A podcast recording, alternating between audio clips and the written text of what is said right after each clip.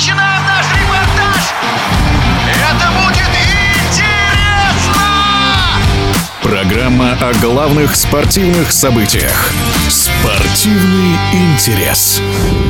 Китаянка Дзюй Вэньцзюнь смогла защитить титул чемпионки мира по шахматам в заключительной 12-й партии, обыграв соотечественницу претендентку Лэй Тиндзе. Подробнее о матче гроссмейстер Сергей Макарычев. Матч состоял из двух частей. Первые шесть партий игрались в Шанхае, а заключительные шесть партий в Чунцине. Если бы счет оказался 6-6, то был бы назначен тайбрейк, который вначале состоял из четырех партий в быстрые шахматы, ну а затем, в случае необходимости, контроль времени сократился бы, а соперницы продолжили бы выяснение отношений в конечном счете до первой победы. Трудно сказать, каким представлялось соотношение сил перед началом этого поединка. Рейтинги шахматистов были примерно равны. На 10 пунктов впереди шла чемпионка мира.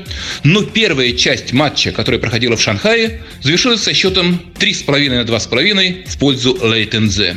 И я бы сказал, что этот счет достаточно точно отразил соотношение сил в этой самой первой части матча. Но после переезда в Чунцинь картина кардинально изменилась. Нельзя сказать, что Дзювеньцзюнь полностью захватила инициативу, но она нащупала ту манеру боя, которая в наибольшей степени соответствует ее шахматному кредо и в наименьшей сопернице.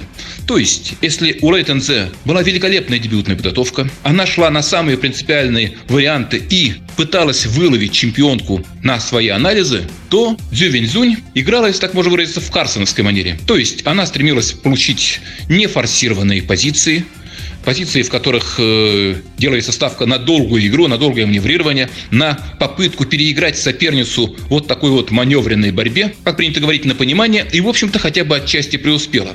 В седьмой партии, играя белыми фигурами, а это вторая партия чунцинской части матча, она отыгралась. То есть, играя белыми, добилась некоторого преимущества, ничего решающего не было, но постепенно-постепенно, используя ошибки соперницы, она смогла сравнять счет. И более того, если говорить говорить о чунцинской части матча, еще два раза у чемпионки имелись определенные шансы, ну я не скажу неплохие шансы, но некоторые шансы выиграть партию. Но, однако, это сделать ей не удалось. И вот заключительный поединок, 12-й поединок основной части матча, который начинался при равном счете 5,5 на 5,5.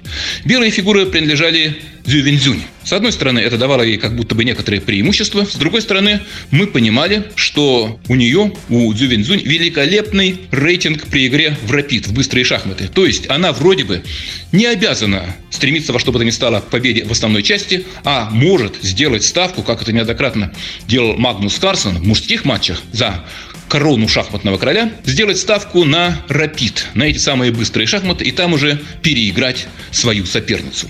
Однако Зювензюнь пошла иным путем.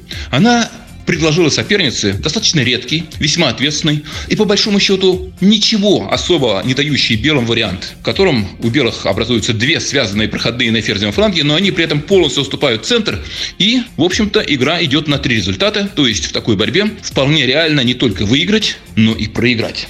Однако у Цзювеньцзунь, поскольку именно ей принадлежал выбор данной системы, имелось преимущество подготовки. И именно это стало вскоре давать свои плоды.